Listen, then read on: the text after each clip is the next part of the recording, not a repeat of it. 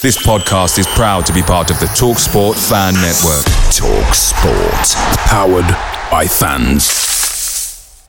The TalkSport Fan Network is proudly supported by McDelivery, bringing you the food you love. McDelivery brings a top-tier lineup of food right to your door. No matter the result, you'll always be winning with McDelivery. Order now on the McDonald's app and you'll get rewards points delivered too. So that ordering today means some tasty rewards for tomorrow. Only via app at participating restaurants. 18 plus rewards registration required. Points only on menu items, delivery fee and terms apply. See mcdonalds.com. The Talksport Fan Network is proudly teaming up with Free for Mental Health Awareness Week this year. As football fans, we often pride ourselves on knowing everything, from which substitution can turn the game around to the quickest route home to beat the crowds. However, when it comes to discussing feelings with our friends, we might not always feel as confident. That's why we're here to equip you with the right tools so you can reach out to those who can help. If your mates are struggling, let them know that the Samaritans are free to call on 116 123. That's 116 123. They are there to listen without judgment or pressure 24 7, 365 days of the year. Let's all take a moment to talk more than football. This week we have a double episode, as firstly, the Clarets face Arsenal in their Premier League campaign and also have a home tie against Rochdale in the third round of the Carabao Cup. This is the No Nay Never podcast.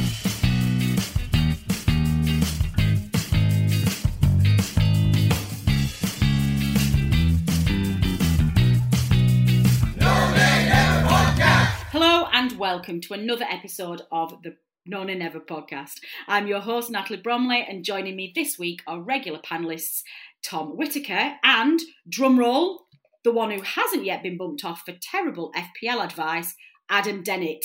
Adam, let's come to you first. How are you doing this week? You and me need to have a chat. Yeah, I've uh, I've took a, a few pelters after that awful advice last week. I don't think I'll be asked on the preview show again for a while. But um, at least it led to me beating you in the head to head with that very, very poor advice I gave you. No, me, me and Dave were, were annoyed. you literally you sent me an email for, for, for listeners who don't uh, tune into the previous show, and why not? But anyway, if you didn't, um, Adam literally sent me an email that had three specific pieces of advice. Number one, substitute out Lacazette. Fine. Number two, replace Lacazette with literally anybody in your the entire world, okay, fine. And secondly, why on earth do you have Antonio on the bench? Get him in the side, which I did. Not only did he not score, got sent off. Rubbish advice. Um, so yeah, t- uh, young young Adam's got things to, to to to live up to. And you cursed him. He were doing great for me before you got him. Did I? I think I, you think you sent you a message saying I'd cursed somebody else as well, hadn't I? Who else had I cursed? Oh, Calvert Lewin. Dominic Calvert Lewin as well. Yeah, you put him in and he got injured too. It's just it's just not going well, yeah. is it? The, the Bromley curse. so you see, what I should do, listeners, is that whoever Burnley's opposition are, I should literally fill my fantasy Premier League with all of their players the week before, and they'll all be injured and suspended. That's you know what? I'll sacrifice my performance in the No Nay Never FPL for the good of our team. Um, Tom, or favourite one, as you're otherwise known in our group chat, how are you doing this week, sir? Yeah, very nice to be back, Natalie, and it's uh, it's nice to have a win to talk about for a change as well. I know. It's very exciting. Well, listeners, that is exactly how we are going to start this podcast. We have got lots to talk about, of course. We've got the continuing troublesome league form, but we're not going to start there because there's nothing but sadness and just annoyance down that path. So we're going to start with the Clarets' fantastic home win in the third round of the Carabao Cup to get us into the fourth round draw. Um, as we record, it will be this evening. I think we're recording, what day is it? Wednesday night. So we'll find out soon. Um, and then we're not even going to talk about the league after that. We're going to talk about Dyche's new contract because that's even more good news. And then we're going to just dissect the league at the end. But don't don't worry, listeners. You don't need to switch off by that point. We're going to look at it with a a good pair of eyes. We're going to concentrate on that second half performance, and we're just going to try and work out what we're going to do. It's going to be the No Nay Never grand unified plan to get our Premier League season back on track. Let's see if we can come up with that. So, Tom, Carabao Cup, not one that people pay an awful lot of attention to, apart from me, because I'm a bit of a loser and do love a cup run. Um, did you get that sinking feeling that we'd been here before when Rochdale went 1 0 up?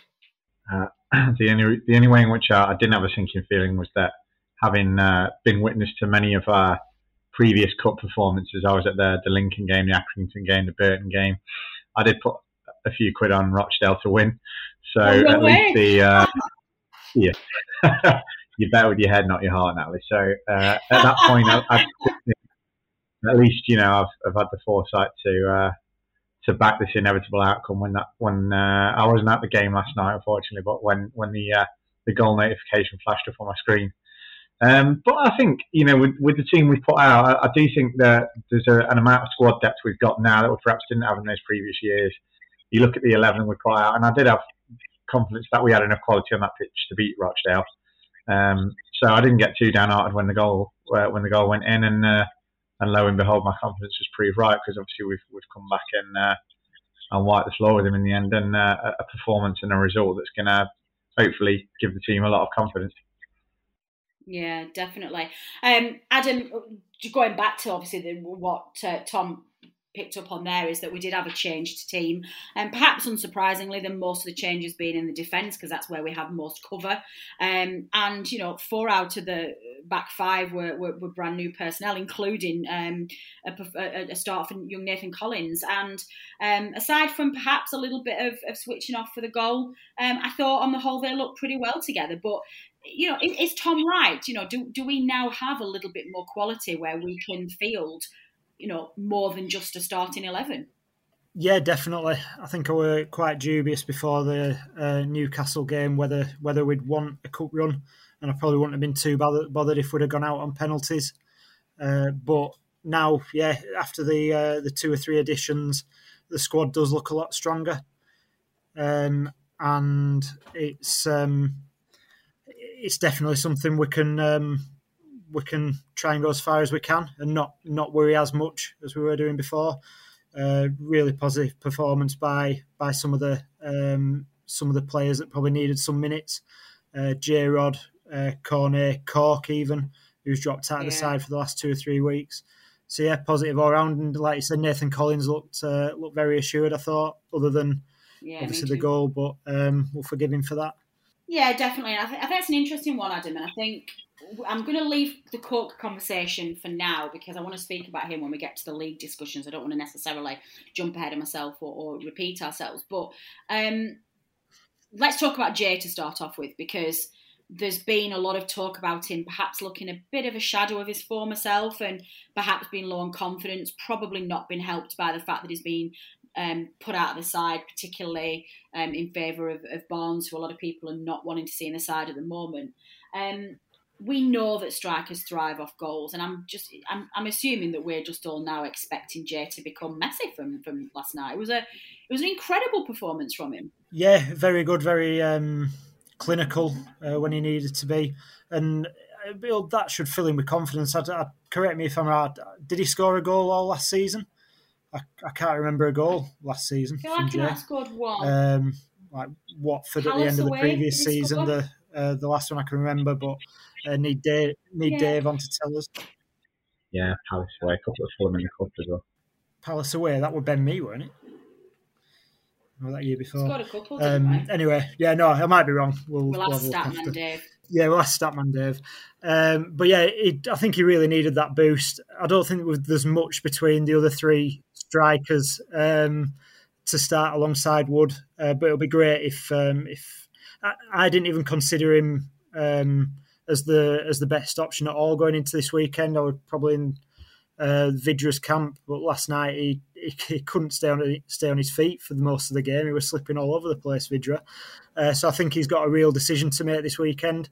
And with Barnes seemingly off it, I really hope he's not in the starting eleven this weekend. Um, just just because I don't think his performance has merit it. No, I agree. Um, And yeah, uh, Jay did score in the 3 0 at Palace last season, you're right. Uh, Tom's just put on the messenger chat. Ah, I see. There Yeah. we go. There we go. Thomas to the rescue. Um, shame. Yeah, shame. Lowton scored a screamer. yeah, poor, poor, poor, uh, poor Jay. Um, so Tom, coming back to you. Um, one of the things that we've been really struggling for all season is goals. We've just not been. We've creating some stuff, but we've not been finishing it. Um, what what on earth? Like, was it something as obvious as a lower league opposition, or do you feel like there was something just clicked last night? Like, how did we score four goals? Um, yeah, I think you'd be stupid to disregard the level of opposition. I mean, we've we've played some decent teams in the Prem so far this season. Played some not not so decent teams as well, but um, you know, Rochdale. We're not talking about even a, a championship team here. I think they're in the, around the playoff places in League Two. So you'd be hoping that we would have the capability to put a few past them. I think the the most noticeable thing for me, um, looking at the goals, was the quality of the delivery. Um, I think against Arsenal, we put a lot of balls in the box, and not very many of them found a Burnley player. Now, obviously, Arsenal have got a better class of defender and goalkeeper than than Rochdale. That goes without saying. Excuse me, but I did think some of the crossing was a bit more pinpoint. Uh, the one that stood out for me was Westwood's ball in for the third. Rodriguez just gets that bullet header at the near post. But also, it's the quality of corner makes a big difference. I think he, he got one or two assists where you, uh, you teed that one up for Villa for Rodriguez. His cross for the equaliser was good from the corner. Um, and then Lennon put a decent ball in for the fourth as well. It's easier to pick balls out when you're playing against a lower standard of opposition. But for me, I think what we were really lacking against Arsenal was that final ball. And there was more quality in the, in the final ball on Tuesday night. So hopefully that's a bit of confidence for Westwood. I don't think his corners have, have uh, have lived up to well, uh, maybe not. If we asked, if we had Richard on tonight, he probably would say they have been living up to his usual standard, but perhaps not as good as they, they could be. Um, but Cornet obviously has shown uh, in in what we've seen of him so far that he has got a touch of class uh, and his delivery is good. So then that was a big factor as well, and hopefully we'll see a bit more of that in the next few games. Yeah, definitely, Adam.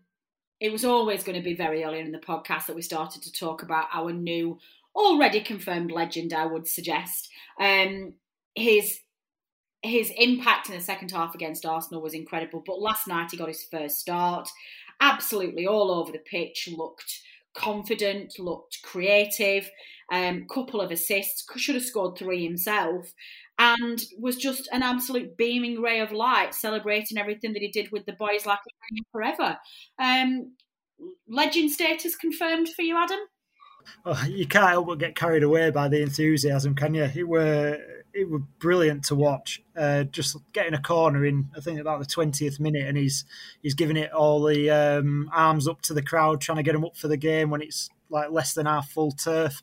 It, he just seemed to be really, really enjoying himself, and it was great to see because you don't often see that um, that enthusiasm from from players of that level and uh, just the all the pictures that have come out after last night of him celebrating the goals and um, like applauding all the fans, even the Rochdale fans, I think got a got a round of applause from him, uh, which I don't know whether that were another Umbro shirt pointing moment or deliberate, but um, but no, it, absolutely. Um, he's definitely he's definitely got that um, that spark uh, and something just to be really excited about. And you could uh, like I said, we won't go on, go on to the Arsenal game, but he just gives the crowd a lift every time. Um, every time he gets the ball, um, he's he's got something uh, something exciting about him. So yeah, all positives.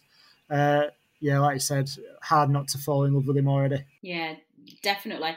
Um, Tom, you want to give a shout out to Cornet's Instagram? I don't think I follow him. You know, this is this is I don't know how I've missed this, but what what is this? This is a, public service announcement for anyone who's not following Cornet's Instagram. Uh, prior to, to each fixture, he puts a little video on his Instagram story, and the production values, I tell you what, that 10 times anything the club's putting out. I don't know who's doing it for him, I don't know what he's paying them, but he's not paying them enough. Amazing. And the fact that he did a little gif of like a lion roaring and stuff for a, a preview of a Carling Cup game with, uh, oh, showing my age now, Carabao Cup game with Rochdale. Uh, yeah, I loved it. I, honestly, a must follow if you're not doing so already on Instagram.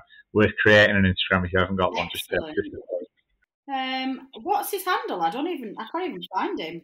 Oh yeah, best give that as well. I'm just going to go on yours. Yeah, just follow it off mine. I'll find it for you now. Honestly, yeah, unmissable. Uh, Cornet Maxwell. Could have guessed that, really, couldn't you? yeah, check him out. It's brilliant. Cornet Max. Oh, I've got Cornet Maxwell. Um, hashtag 27 um, and is blue tick verified 237,000 followers um, and I'm about to press follow and this is going to be amazing so thank you for that Tom good public service announcement there I'm going to go and check out all of them from last night um, sorry, Adam, I, we interrupted you then. and I don't know if you finished your point. No, I think it was Tom's point, but uh, I just wanted to say I've I've not got Instagram, but seeing all these stories come through, as I've never been as tempted to get it. I don't even know what it really is, but um, yeah, his um, his videos and pictures on there are just phenomenal. So I think I'll be having a look. Well, if there was if there was ever a better reason to get on board the Instagram, um, what's the word I'm going to train, I guess, then Maxwell Cornet. Quite frankly, Maxwell Cornet could make me eat peas for my tea, and I don't like peas. They were sent by the devil. He could literally. That was a weird example, but I couldn't think of anything more extreme than that. But yeah, Maxwell Cornet could make me eat peas. That is the soundbite from this week's No Never podcast. Um, Tommy's influence is obviously not just in our own creativity, but it's the effect that it's going to have on the rest of the team. Um, do you feel like this gives Dwight McNeil much more freedom and much more pressure off his shoulders, or is that just perhaps a, a perception? You know, the, the, first thing that I did think yesterday when I saw the team sheet was, thank God McNeil's getting a rest. You know, um, the last couple of seasons because we haven't had the strength uh, in depth. He's been playing every cup game as well, and if there's one lad who needed a rest, I think it was him. But he's not had the opportunity, so he, just that alone was really good. That you know that McNeil's getting the chance to to, to have a midweek off, getting the chance to rest his legs a bit. Um, it'll be interesting to see how it develops with with and McNeil because um, I don't know if he was necessary. I don't know if you'd necessarily want to shift um, McNeil out onto the right uh, to accommodate Cornet. I mean, you know, he's, he's been doing great work for us down that left hand side for the last two years. So I felt it was a bit of a shame that you know that it was McNeil that was moved.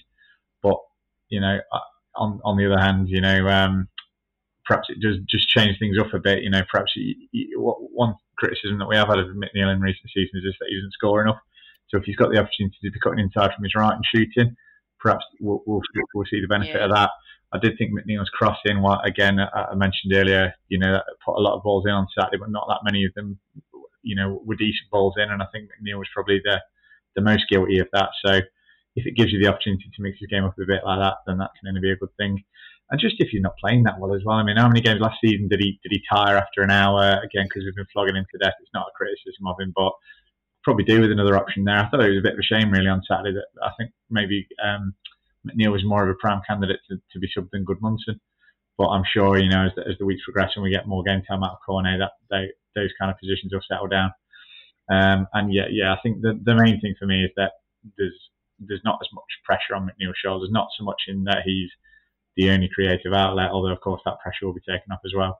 But just the fact that he have to play 90 minutes week in, week out, play all the cup games and, and get flogged to death while his body's still developing, you know, easy to forget that he is still a very young lad.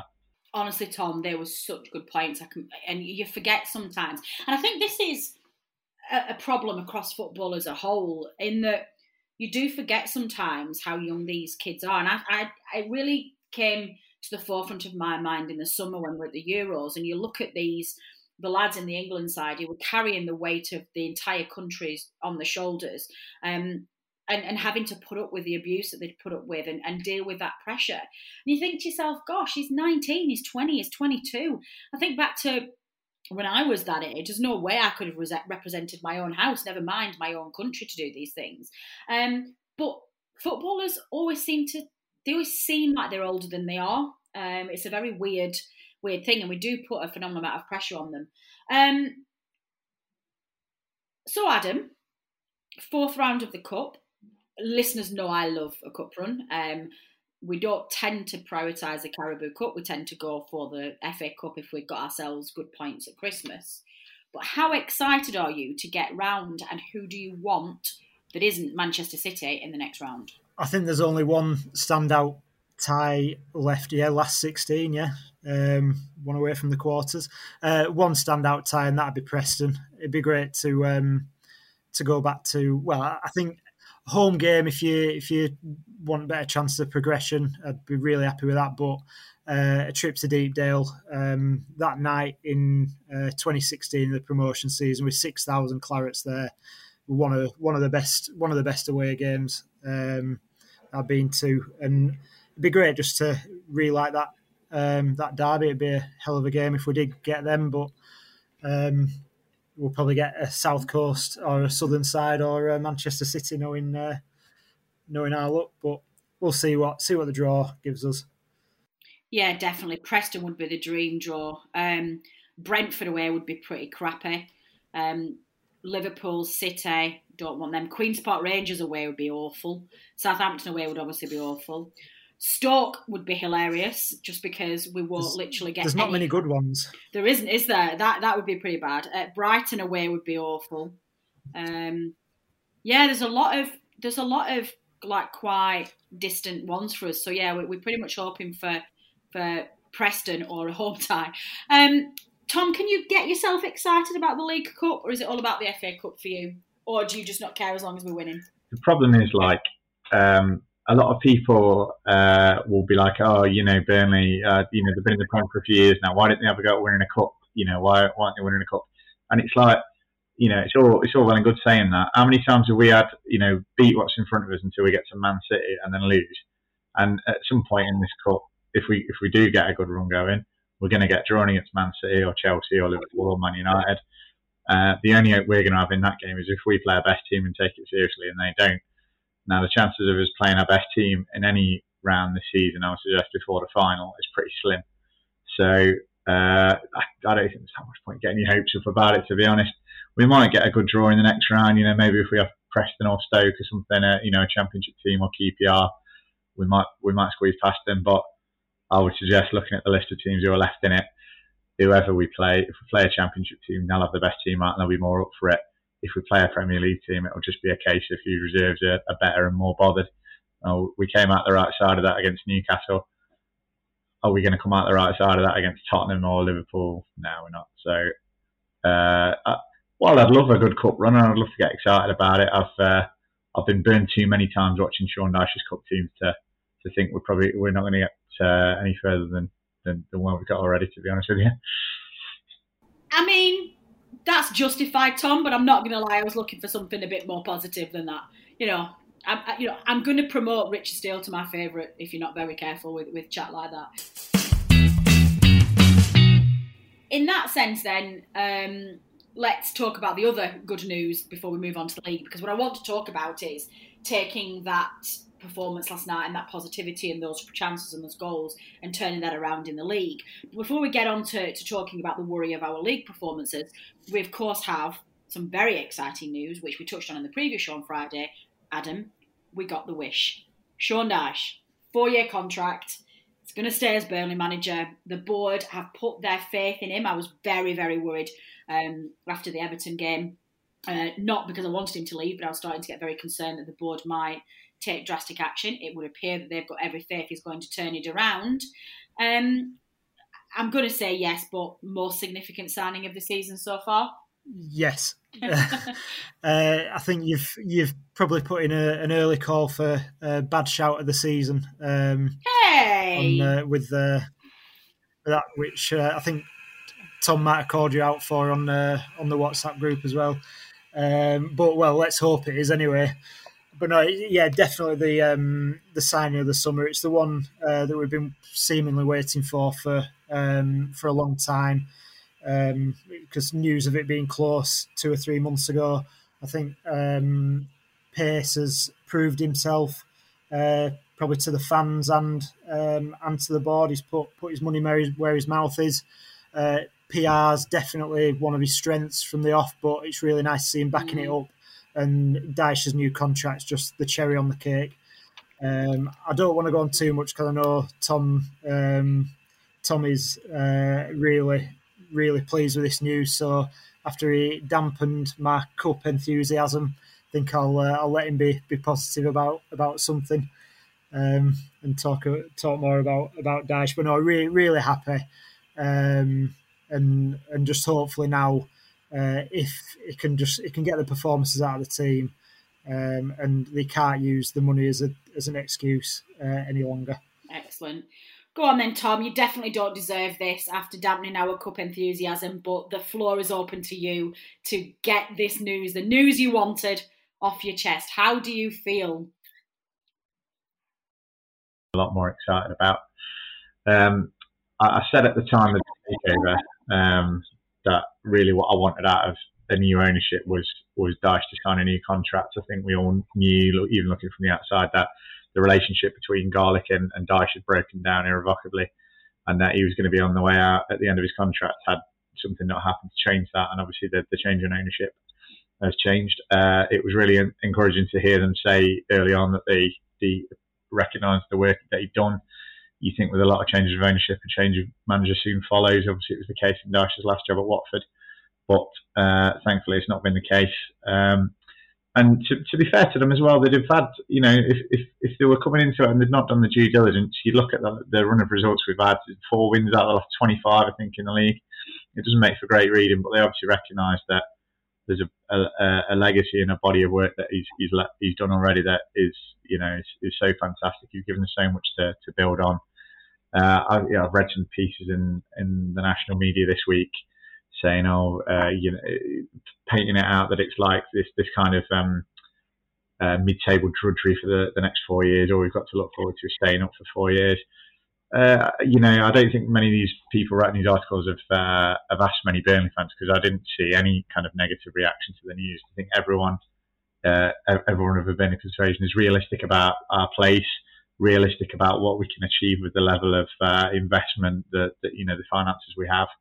Um, and I think you know we've got probably longer memories than than some of the naysayers. You know, it was only three four years ago with a, a, a not a you know massive amount of financial backing that we were playing European football. Uh, it was only two seasons ago we had a top half finish. Uh, you know, last season we stayed up comfortably on a with a, a transfer budget of seven hundred and fifty thousand pounds, which is probably unheard of. I would suggest in this day and age in the Premier League. Uh, and to me, you know, while we're going through a sticky patch at the minute, and we know that what we're seeing is the result of two, three years of underinvestment from the previous board. We've got a manager who steered us through that so far. We've got a board now who are willing to back in. We've brought some players in who look exciting. Um, I think the performance level this season so far has been better than at the uh, similar stages in the previous two seasons when we've also had sticky starts. So that gives you a bit of confidence. Um, and I think if we can weather this storm, get ourselves over the line this season. There's, there's, we're just we are not going to get a better manager than Sean Dyche. We're not going to get a better manager if we get relegated. We're not going to get a better manager to get to get us back into the Prem, and we're not going to have a, a manager who's more likely to get us into the top half, lead us into European competition. So. Uh, yeah, simply put, it's fantastic news. We've done incredibly well as a club to keep hold of him for nine years, and to get him tied down another four years is absolutely fantastic. And I'm really pleased that the board can see that that's the kind of decision that we needed to make. So yeah, absolutely fantastic news for me. Here, here. What a fantastic monologue, young Tom. Um, couldn't agree more. Um, I'm absolutely delighted that he signed on. I think, despite all of our worries and concerns, I think what we all wanted was for Dyche to turn it around and sign a new contract. All of us want Dyche to be a success, and I think what worried me a little bit after, just to put some context on the abuse that I'm getting from the team, which is just because it's Wednesday and they like to tease me all the time. Um, but to put some context on, on what I was, I really feared after the Everton game that when you do have a new board and they've invested all this money in the club and you haven't necessarily got the goodwill um, and the previous relationship, and you've got owners who haven't seen us do the same thing in previous seasons. I really worried that the board were going to lose patience and make a drastic decision. And I genuinely, after the Everton game, couldn't see Dyche being with us at the end of the season. Not because I didn't want him to be, and not because I thought that um, he deserved to, to be, but I genuinely thought that the board might panic.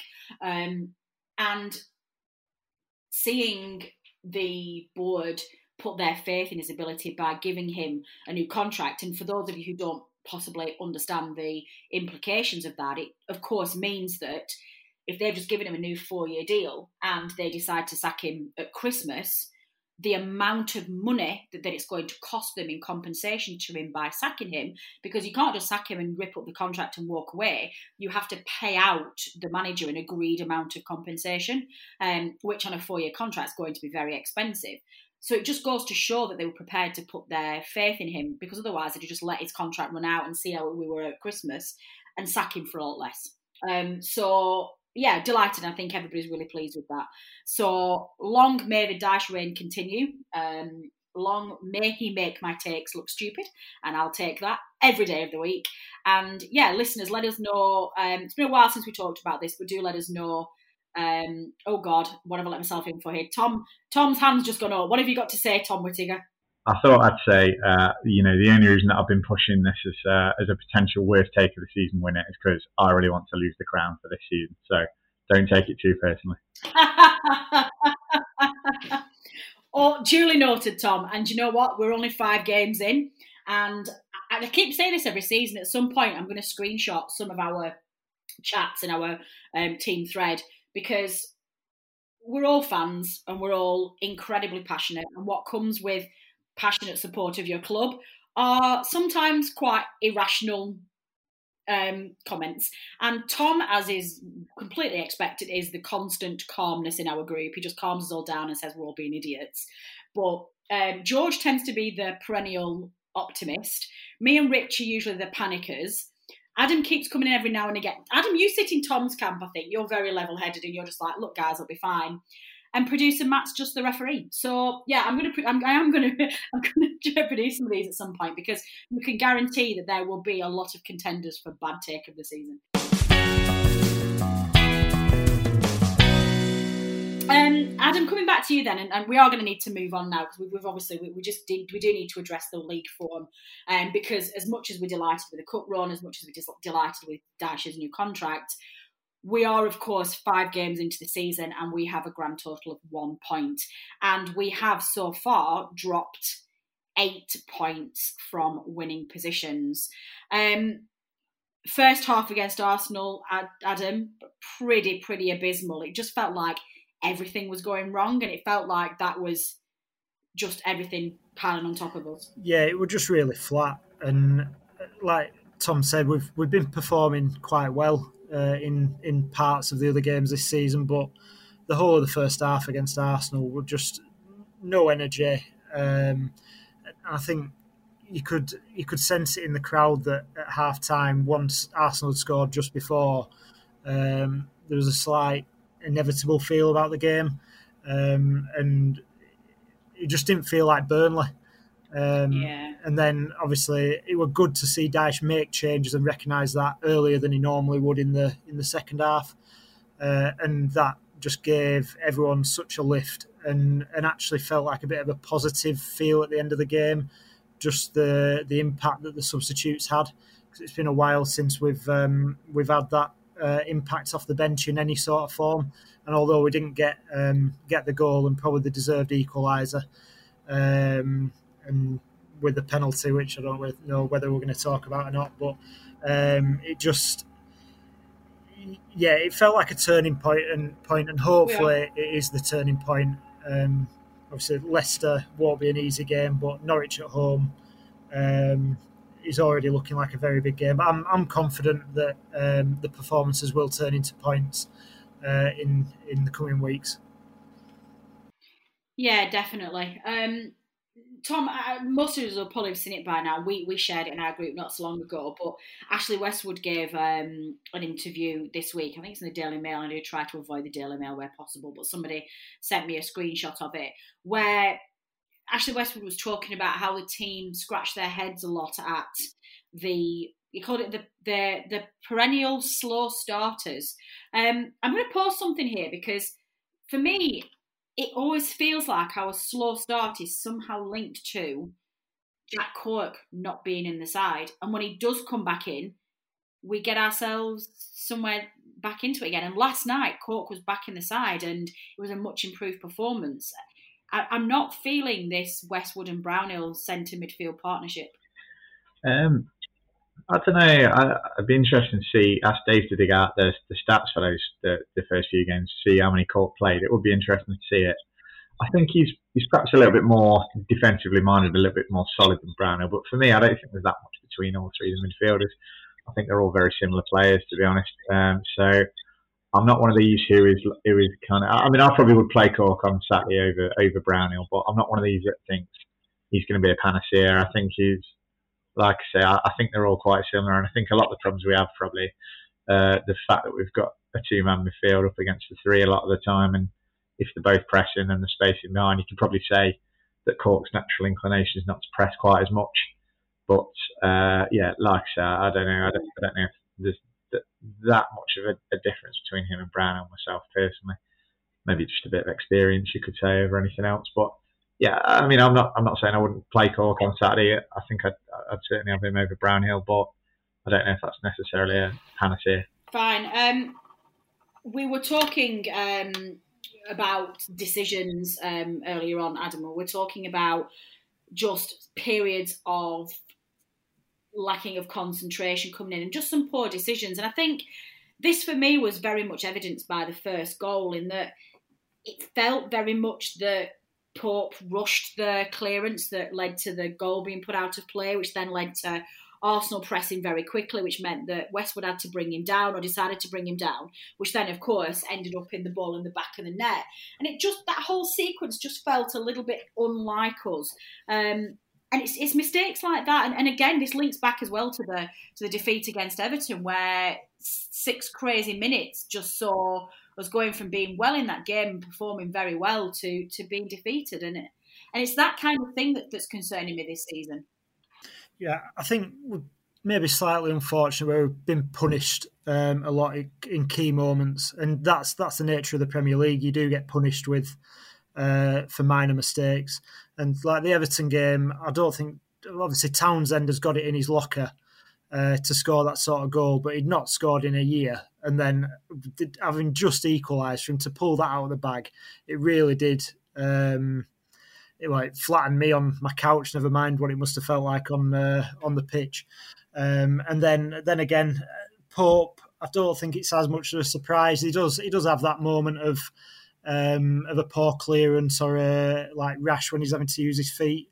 Uh, I think the media point that out every time um, that he makes any slight error with his feet. But I think the the fact I think the reason it's been highlighted is because of the sequence of play afterwards that obviously led to the goal.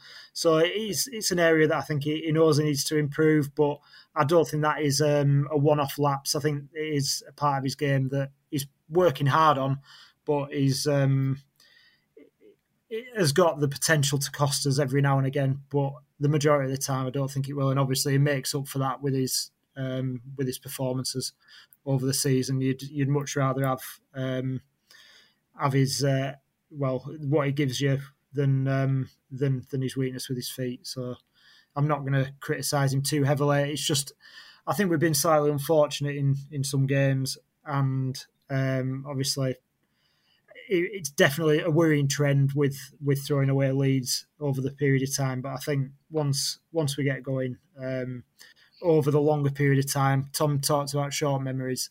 Um, the strong jaw will return. Um, and uh, and all will be good again. Good stuff. I like it. So Adam's definitely on Team Pope, and that is a good thing. Um, Tom, we have to raise these because uh, some of our listeners have contacted us about a couple of points on the pitch that they are concerned about that they want us to address. I'm not saying that we necessarily share these views, we're going to look at them. First common theme of these two, and I'll take the second one to Adam, but the first one is a perceived vulnerability for Charlie Taylor this season and perhaps not performing well, and perhaps could do with a spell and be replaced by Erik Pieters. Discuss that a little nugget for us, please. Um, I don't think there's that much between Taylor and Pieters, really. Um, I, I don't it's not a bad point. Um, certainly at fault for the goal against Leeds. Don't know if that was really his fault or that he probably just slipped.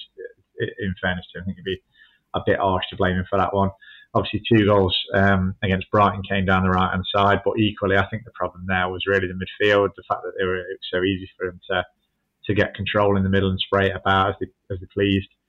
Um, no issues with with him against Everton that I can think of. No issues with him against Arsenal. Um, I don't think that's the most glaring deficiency in the team at the minute. I mean, by all means, you know, like I said, I don't think there's that much between Taylor and Pieters, and I think Pieters probably slightly more defensive minded player. So if uh, if Dyche thought you know maybe he needs a couple of games on the sideline and, and tried Pieters for a couple of games, uh, you know by all means I wouldn't be particularly averse to that, but I don't think it'd make that much difference. I think I prefer Taylor as our starting left back and uh, and I think you know that defensive unit's been quite settled for a long time now, and I'm not I don't see that there's any massive reason to to make a change on that side. Yeah, I think that's pretty much where I've come down on, on that one. Um, I think there are pros and cons to both players, and I think um, the I just think the benefits that we get from Charlie Taylor, even if there are some weaknesses in his game. Um, I'd rather have that. So yeah, I, I, would definitely tend to agree with that. Um, Adam, the other player who's coming under a substantial amount of flack at the moment is, of course, Ashley Barnes. Um, the question on everybody's lips is he done? Are we over Ashley Barnes? Oh, what a horrible thing to have to discuss. Um, it's really, really difficult question. Um, I've been a big fan of his for, for a long time, like many Burnley fans, but the recent performances haven't been um, haven't been up to scratch, and um, and that goes back into last season with uh, with the inconsistencies with with the injuries. Uh, I, I, don't think he merits a, a, place in the side at the moment. Um, he's not completely over the other thing. Is he 31, 32?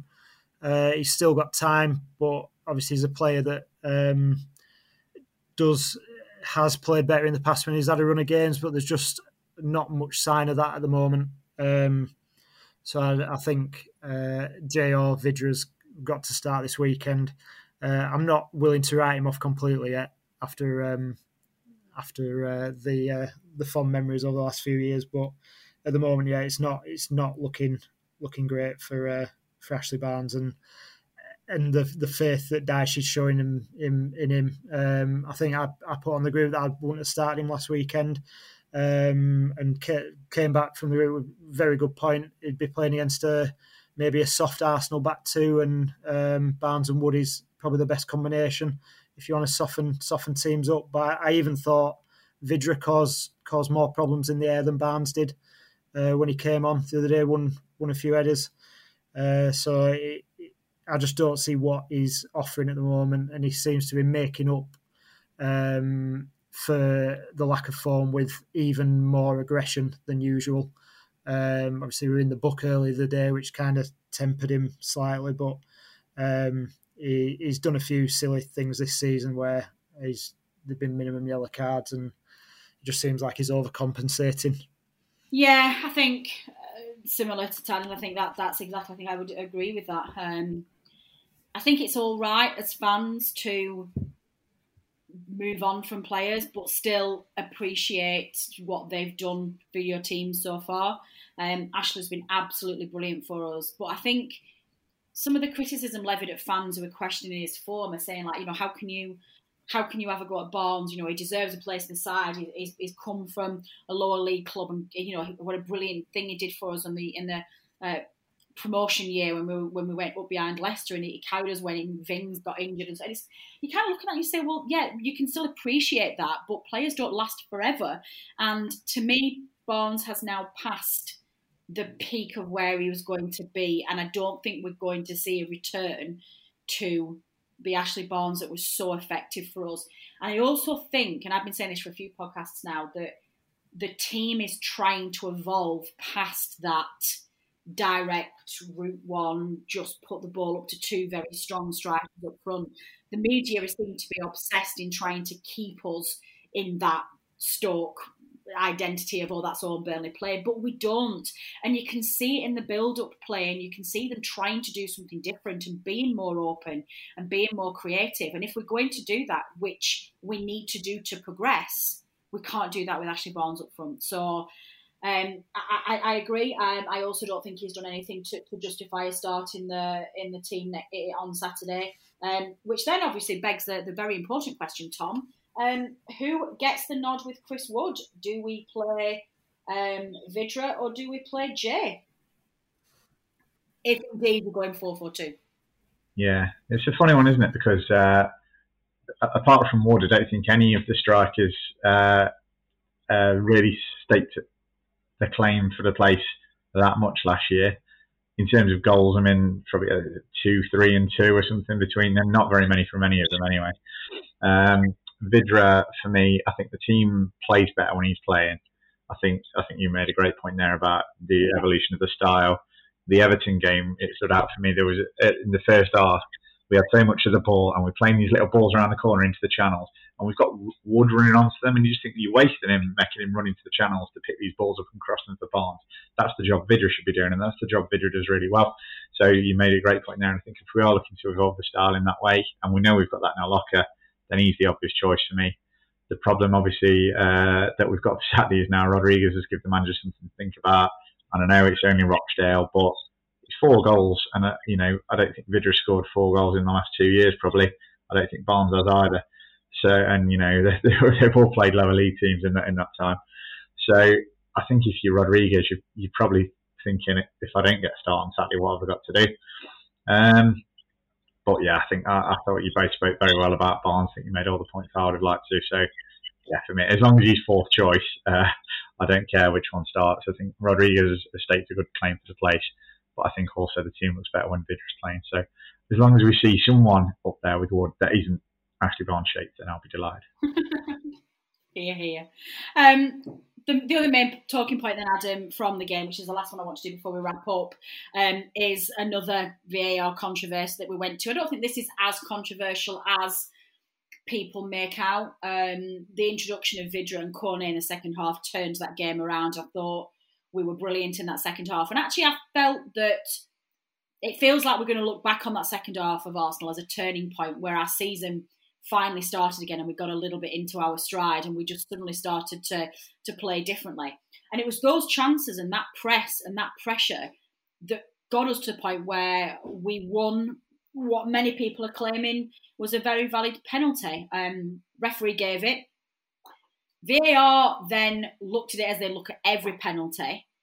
Despite us being told that they only look at clear or overrule clear and obvious errors, it was not clear and obvious enough that they told the referee that he had to go and look at it on the screen, who then changed his mind and didn't give it. And then, in some very bizarre turn of phrase, even though he didn't give the penalty because he determined that Ramsdale, is it Ramsey, Ramsdale, um, was the last one to get the ball, we then didn't get a corner. Um, please help us to understand this nonsense, Adam.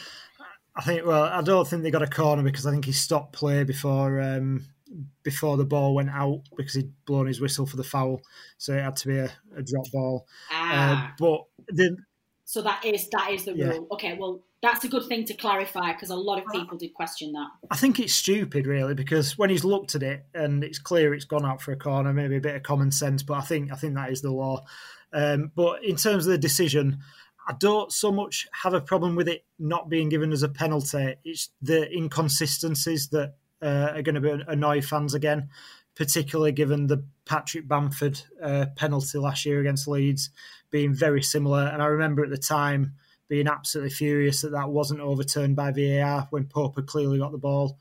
Uh, so it, the only annoyance from me is that we've, in two very similar incidents, we've fallen on the wrong side of both, and I don't think that should be able to happen under uh, under VAR. But it, you saw different pundits saying different things about whether they thought it were a clear and obvious error. I think when you look at the replay, you can see he's got the ball. If that was Pope, I would not want that to be given as a penalty. First viewing, I thought it was a penalty, so it, it's a it's still a grey area. But um, I've not got an issue with the decision on Saturday. Just the um, just bringing back old skeletons out of the closet from from the game last season.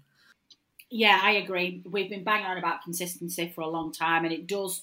And maybe this is perception because you tend to remember the times that you feel you got shafted rather than the times that you benefited from it. And of course, we have had the benefit of some VAR decisions. I remember that brilliant game at home to Bournemouth when we went uh, something went you know there was the penalty and then Bournemouth scored and then they counted out their goal, gave the penalty, and it was it was an absolutely brilliant, brilliant game. Um, sorry, Adam, did you want to just finish off that point before we moved on? Yes, all all I wanted to say was it just had to be Arsenal, didn't it? After all oh, the yeah. all the times that um, they shafted us when VAR wasn't in existence, for them to get um, get a decision that's that gets them the win at Turf Moor just again brings up the past, and, and you just it's something you'll never forget as a fan them uh, them three um, three late penalties. Oh, but sorry, two late penalties and offsides and handballs and all all the other farcical things that happen. But yeah, sorry, I just um, remembered how angry I was about that on uh, on Saturday as well.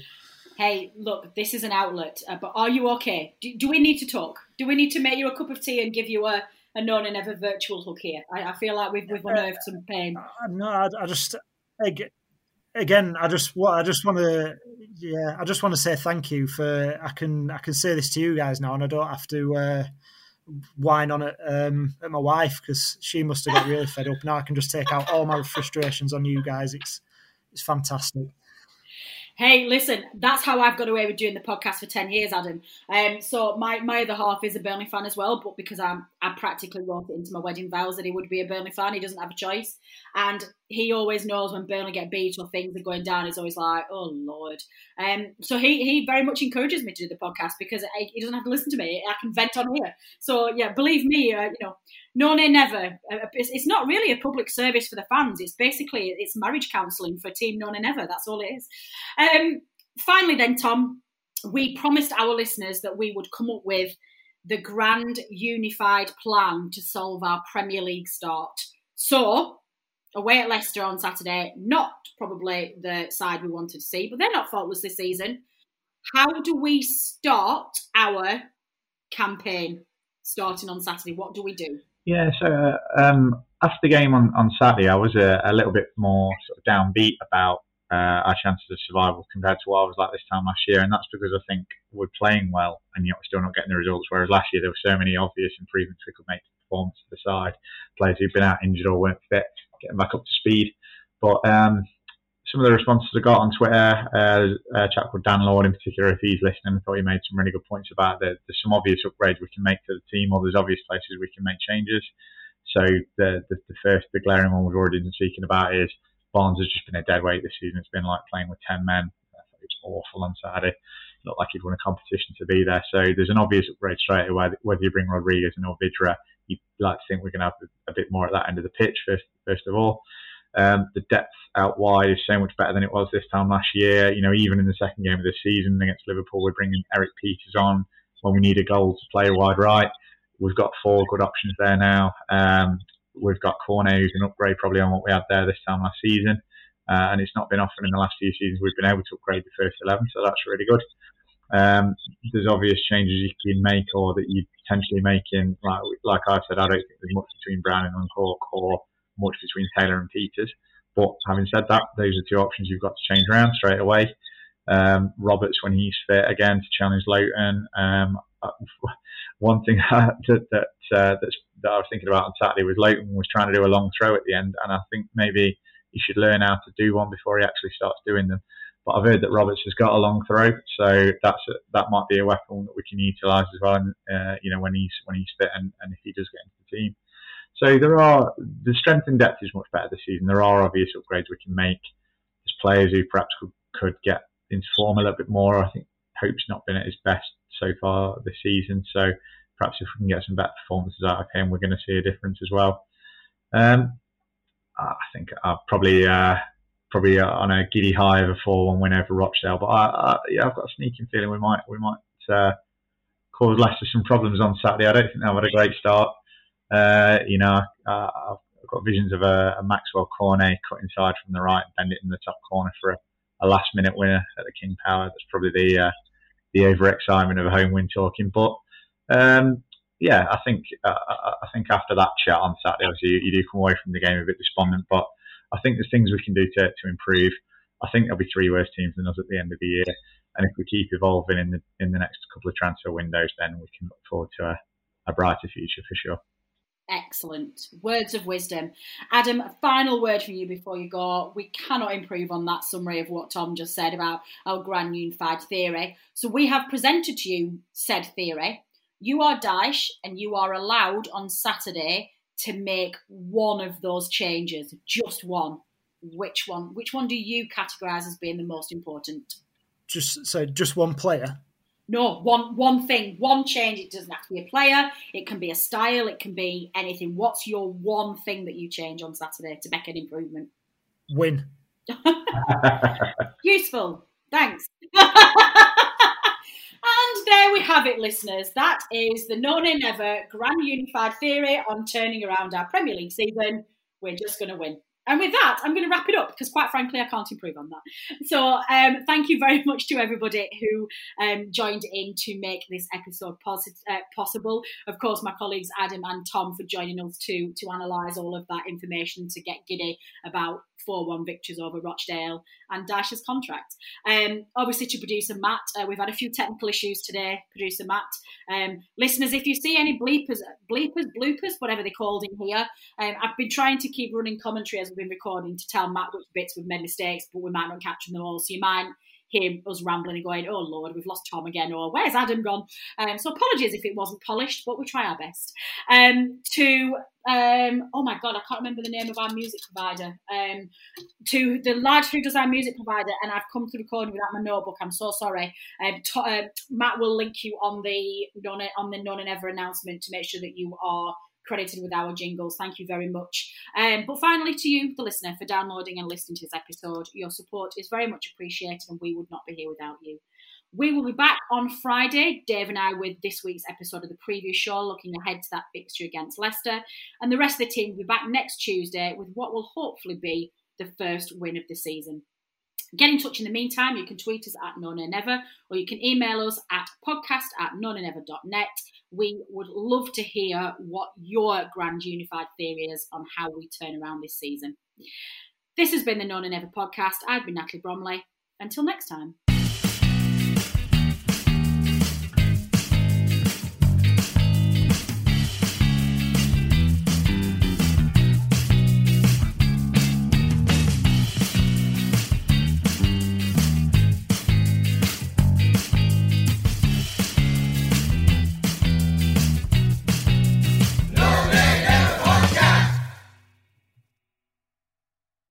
Talksport Fan Network is proudly teaming up with Free for Mental Health Awareness Week this year. As football fans, we often pride ourselves on knowing everything, from which substitution can turn the game around to the quickest route home to beat the crowds. However, when it comes to discussing feelings with our friends, we might not always feel as confident. That's why we're here to equip you with the right tools so you can reach out to those who can help. If your mates are struggling, let them know that the Samaritans are free to call on 116 123. That's 116 123. They are there to listen without judgment or pressure 24 7, 365 days of the year. Let's all take a moment to talk more than football. Away days are great, but there's nothing quite like playing at home. The same goes for McDonald's. Maximize your home ground advantage with McDelivery. Order now on the McDonald's app. At participating restaurants, 18 plus serving times, delivery fee, and terms apply. See McDonald's.com. This podcast is proud to be part of the TalkSport Fan Network. TalkSport, powered by fans.